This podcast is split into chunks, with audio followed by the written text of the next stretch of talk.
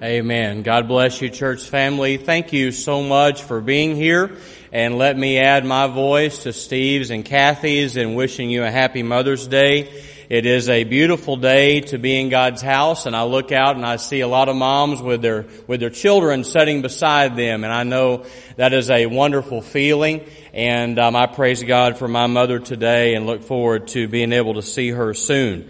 I want to begin today before we actually start the message by introducing you to a book. I think many people are always looking for their next good book and this is one that I want to hold out to you.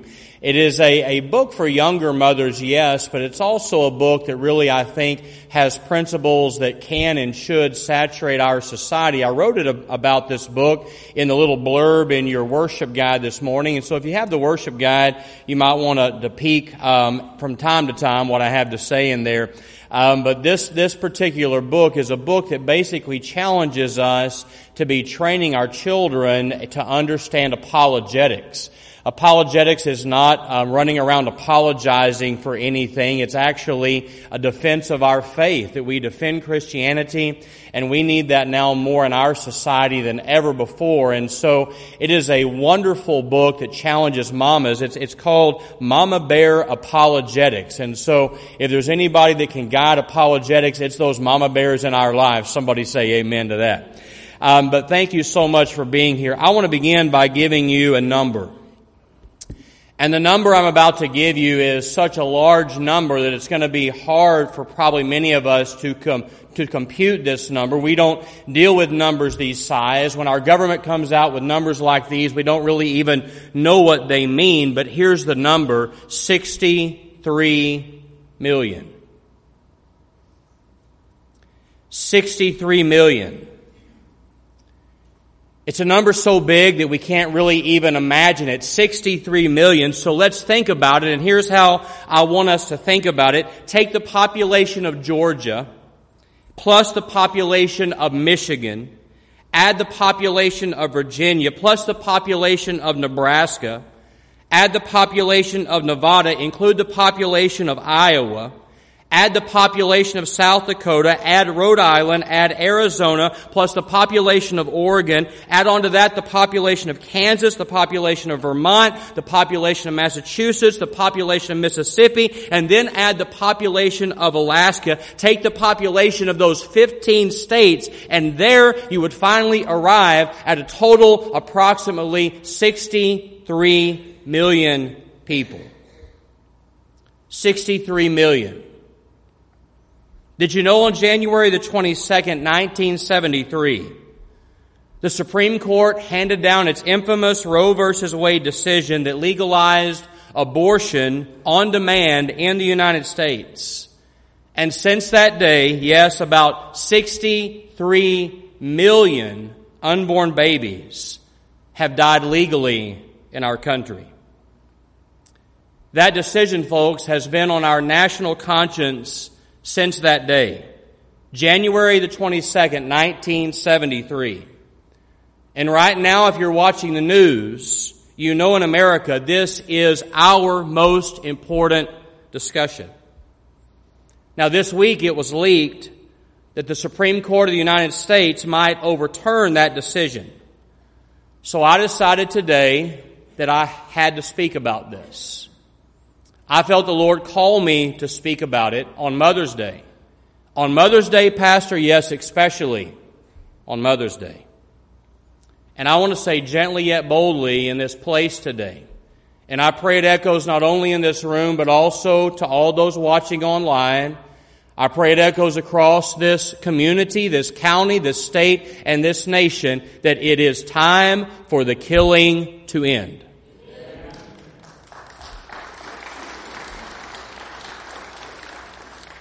It's time for us to come together and to celebrate the value of life. It's time for us to protest the killing of the unborn. It's time for us to raise our voices in one great call from every corner of this nation that enough blood has been shed. It is time for the killing to end. 63 million people. 15 states, in essence, wiped out, vanished, gone, legally killed. It's time for the killing to end. Now I know this, that this is a sensitive issue. And I know many people don't prefer to think about it. And in every community, yes, I know you're going to find a spectrum of opinions and a spectrum of experiences. In every church, on every Sunday, pastors speak to women who have had an abortion. And maybe that's you here today. Some of those women probably are angry. Some are brokenhearted. Some, I believe, are probably guilty. Some are frustrated. Some are unsure where they stand. And some simply want to change the subject. But it's almost impossible to find anyone who's neutral anymore. So against that background today, I just want to ask a question and this will guide our message today. What does it mean to stand for life? What does it mean to stand for life? And, and we have several answers to our question today. And the first one is this, we must affirm the value and the dignity of all human life, born and unborn. And to make the point today, it's not going to come from my heart, it's going to come from Scripture. So I want us to consider several passages of Scripture together. I invite you to, first of all, to turn with me to Psalm 139. If we're going to be guided by anything, it must be God's Word or otherwise we have no place to go. And so Psalm 139 verses 13, 14, and 15 gives us a wonderful place to start. Listen to God's word. The psalmist writes, For you created my inmost being. You knit me together in my mother's womb. I praise you because I am fearfully and wonderfully made. Your works are wonderful. I know that full well. My frame was not hidden from you when I was made in the secret place, when I was woven together in the depths of the earth. Folks, those three verses form for us the strongest statement of God's prenatal care in the entire Bible. So the question is, how much does God know about the unborn baby growing in the womb? How much does God know? The answer is every single thing. Like a skillful weaver, God takes those tiny hands and those tiny legs and He joins them to that tiny body. He forms the heart and He sets it to beating. He watches over even the thumb and makes sure it finds that little mouth. Who makes babies? God does. Who makes babies? God does. And now look at Jeremiah 1 5. In Jeremiah chapter 1 verse 5, we see an echo of this. It says, The word of God came to me saying, Before I formed you, Jeremiah, in the womb, I knew you. Before you were born, I set you apart. I appointed you as a prophet to the nations. Brothers and sisters, when we see the unborn, we ought to worship God because they are His creation. We ought to proceed with holy caution into a nursery out of respect for life. Friend, God is at work in the womb of a woman and His fingerprints are everywhere. When you touch an unborn child, you touch the handiwork of God. And now listen to the Gospel of Luke. Luke chapter 1 verses 41 and 44. This is a very important passage for us, and I think you'll recognize the context. This is the story of Mary, who was pregnant with Jesus, going to greet Elizabeth, who was pregnant with John the Baptist, and this is the interchange in these two verses. First verse 41. When Elizabeth heard Mary's greeting, the baby leaped in her womb, and Elizabeth was filled with the Holy Spirit. Who was that baby? John the Baptist. And then verse 44, as soon as the sound of your greeting reached my ears, she said, the baby in my womb leaped for joy. When those two expectant mothers greeted each other, Elizabeth's baby, the yet to be born John the Baptist, leaped for joy in her womb. The Greek word translated baby right there is the word brephos. The same word is used elsewhere for an infant in Luke chapter 18 verse 15. So the word baby in the womb and infant later on, the same word in the Greek New Testament. It demonstrates a biblical understanding that this unborn child is fully human. So who gives life? God Almighty does. Who causes the unborn baby to survive inside of the womb? Almighty God does. Who takes little hands and feet and eyes and noses and lips and assembles them together in the womb? God Almighty does. Who gives life? Say it with me. God Almighty does. Folks, if we believe the Bible, then we will have to believe in the sanctity of human life for those born and unborn born. You see, from the moment of conception, a distinct individual has come into being. An individual made in the image of God, the Bible says, an individual with a human soul, an individual for whom Jesus Christ died. We must say it and we must repeat it and we must never stop. When a baby is aborted, it is not simply the termination of a pregnancy. It's the killing of an innocent human being made in the image of God. Folks, the Bible puts high value on human life that stands in stark contrast to the moral schizophrenia of our, of our day. Unborn children are just as valuable in the sight of God as those who happen to make it out of the womb. And I'll tell you the truth today. The most dangerous place to be in America today is inside of a mother's womb because you only have a one in four chance of not making it out alive. The first thing that it means to stand for life is to affirm the value and dignity of human life, both born and unborn. Let me give you a second thing. The second thing that it means is though it may be unpopular, and though it may be attention getting and socially incensing, if you will, we must continue to speak out. And here we come to what I consider the heart and the central scripture of this entire message. I want you to now take your Bibles and go with me to Proverbs 24. In Proverbs verse 24, chapter 24, verses 11 and 12, we hear Solomon lay out some wisdom and a command, if you will, a challenge for sure, I believe, to every single one of us. Proverbs 24, 11 and 12 Let's stand together for this one.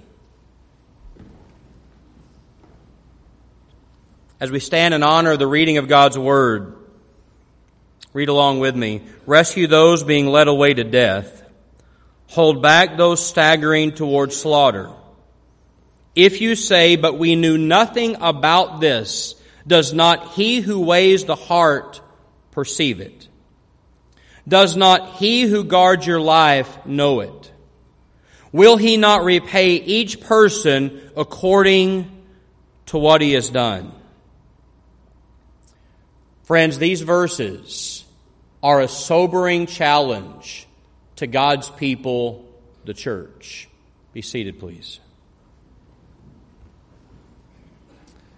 I think this passage asks us to consider an attention getting reality. And here's what I want you to picture in your mind, if you would. I want you to go historically and picture thousands of people being herded into railroad cars bound for death camps. And as you watch this scene, you know that none of them are coming back. They're headed for mass murder. You're there, you see it, you know what's happening. And the question is, what will you do? It's the Corrie ten Boom question, isn't it? Here's what she wrote. Someone is dying unjustly. You see it happening. What will you do about it? You can always find an excuse. But here's a solemn word from the Lord. Proverbs 24. It's a warning against those who try to make excuses for not getting involved. It's too messy. People won't understand. I can't risk my reputation that way. What if somebody sees me? What if I get arrested? It's not my place to say anything. I can't really change the whole world, so why even bother trying? And on and on, arguing against personal involvement. And as we do, slowly the train chugs out of the station, and now it's too late to do anything. In this age when abortion has almost become accepted, I'm embarrassed to say this. It's like it's some sort of national sacrament. It's good to remember in that context that lives are saved and hearts are changed one at a time. If you've ever seen the movie Schindler's List, what a powerful movie. Every one of us should see it. And if you've seen it, I want to hearken you to that closing scene in the film, Oskar Schindler is filled with remorse that he saved so few people. But you saved 1,100, he was reminded. But I could have saved more, he said. And knowing his pain, the survivors present him with this gold ring inscribed with the saying from the Talmud. It says, whoever saves one life saves the world entire. You see, for Corrie ten Boom, there, there wasn't really an option.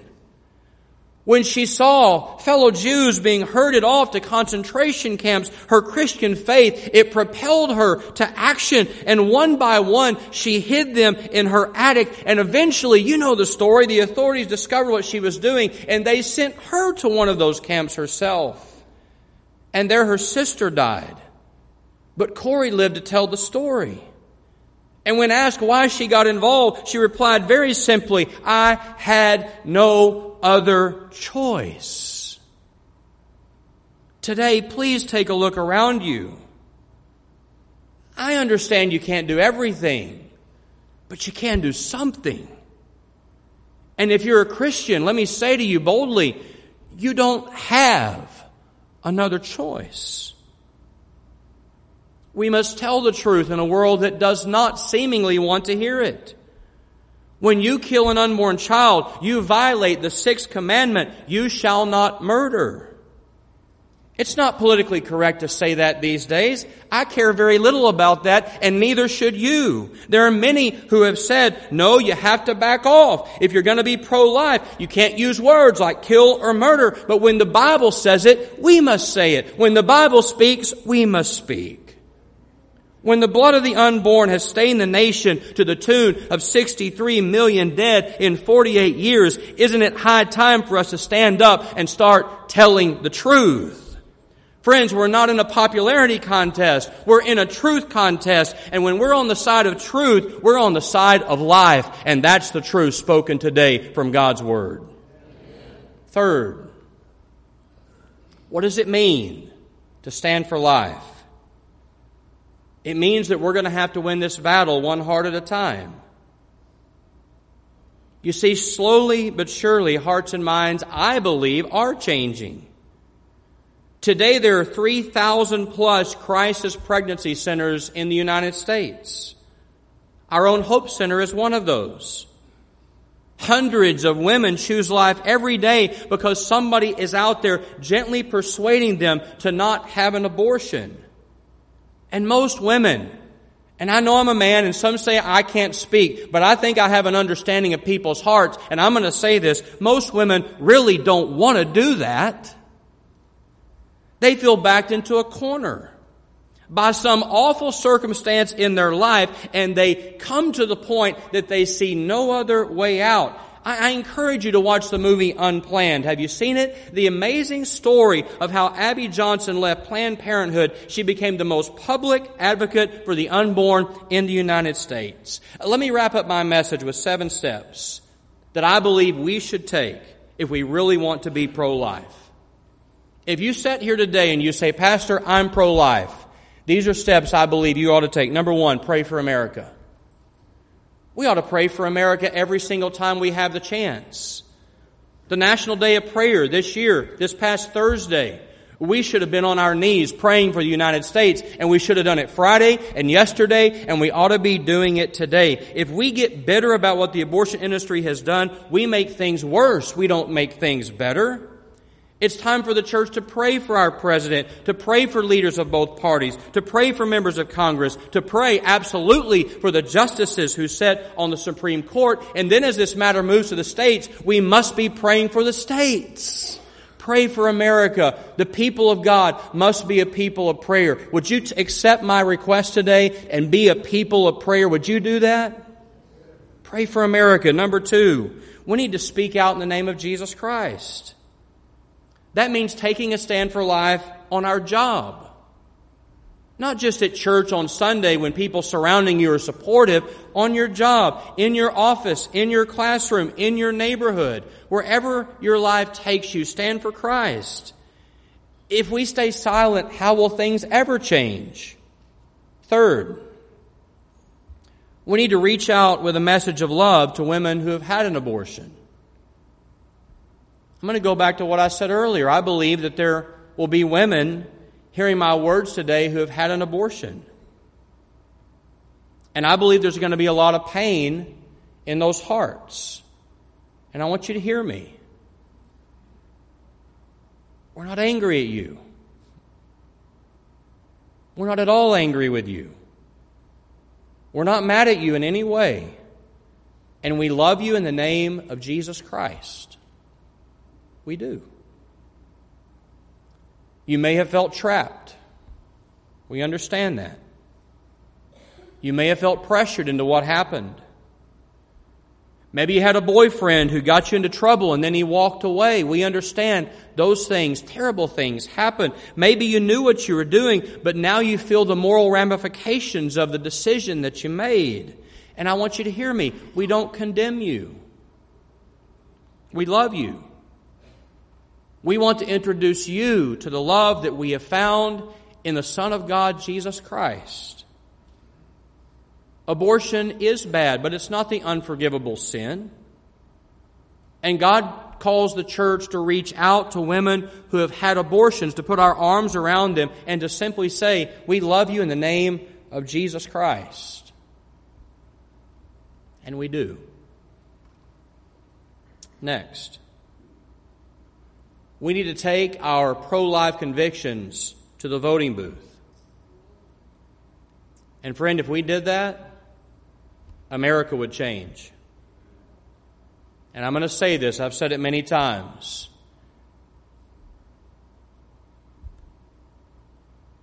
Stop voting as a Republican and a Democrat and start voting as a child of God, a Christian.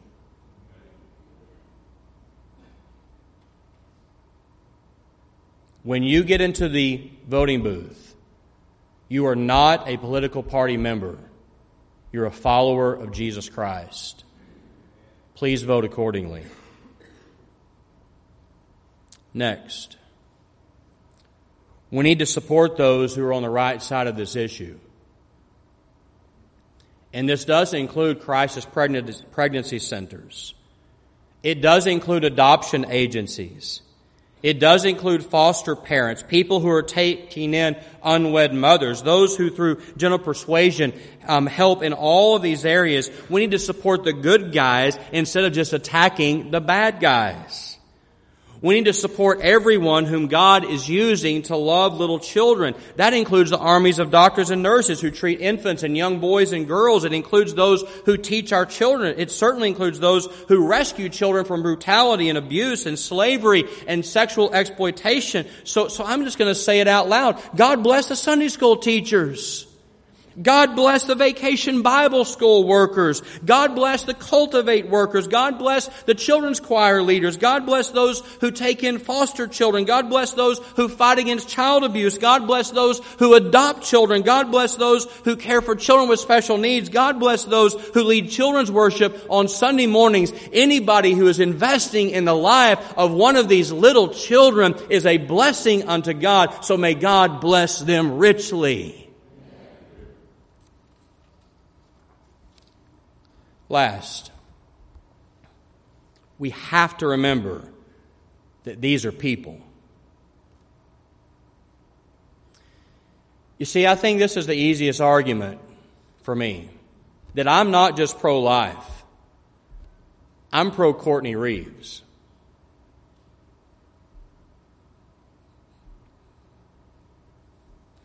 I'm pro Emily Reeves.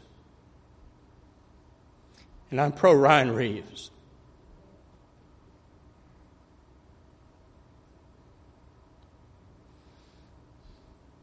Those are gifts from God, and God gave them to me. And it was not my place to do anything but receive them and steward them to the best of my ability. They weren't clumps of cells, they were people that God created. And so are you.